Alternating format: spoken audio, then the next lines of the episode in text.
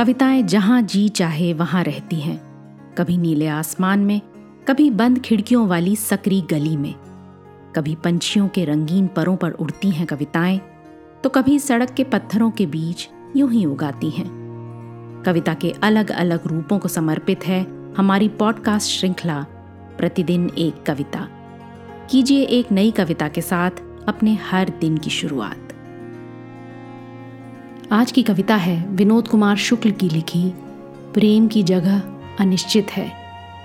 कविता पाठ कर रही हैं चंद्रप्रभा। प्रेम की जगह अनिश्चित है।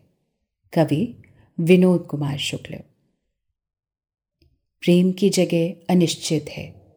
यहाँ कोई नहीं होगा कि जगह ही नहीं है।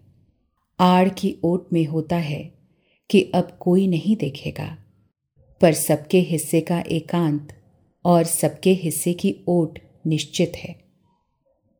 वहाँ बहुत दोपहर में भी थोड़ा सा अंधेरा है, जैसे बदली छाई हो, बल्कि रात हो रही है और रात हो गई हो। बहुत अंधेरों के ज़्यादा अंधेरे में प्रेम के सुख में पलक मूंद लेने का अंधकार है। अपने हिस्से की आड़ में अचानक स्पर्श करते उपस्थित हुए और स्पर्श करते हुए विदा। आज की कविता को आप पॉडकास्ट के शो नोट्स में पढ़ सकते हैं। आप जहाँ भी प्रतिदिन एक कविता सुन रहे हैं, वहाँ अपने कमेंट्स शेयर करना ना भूलें।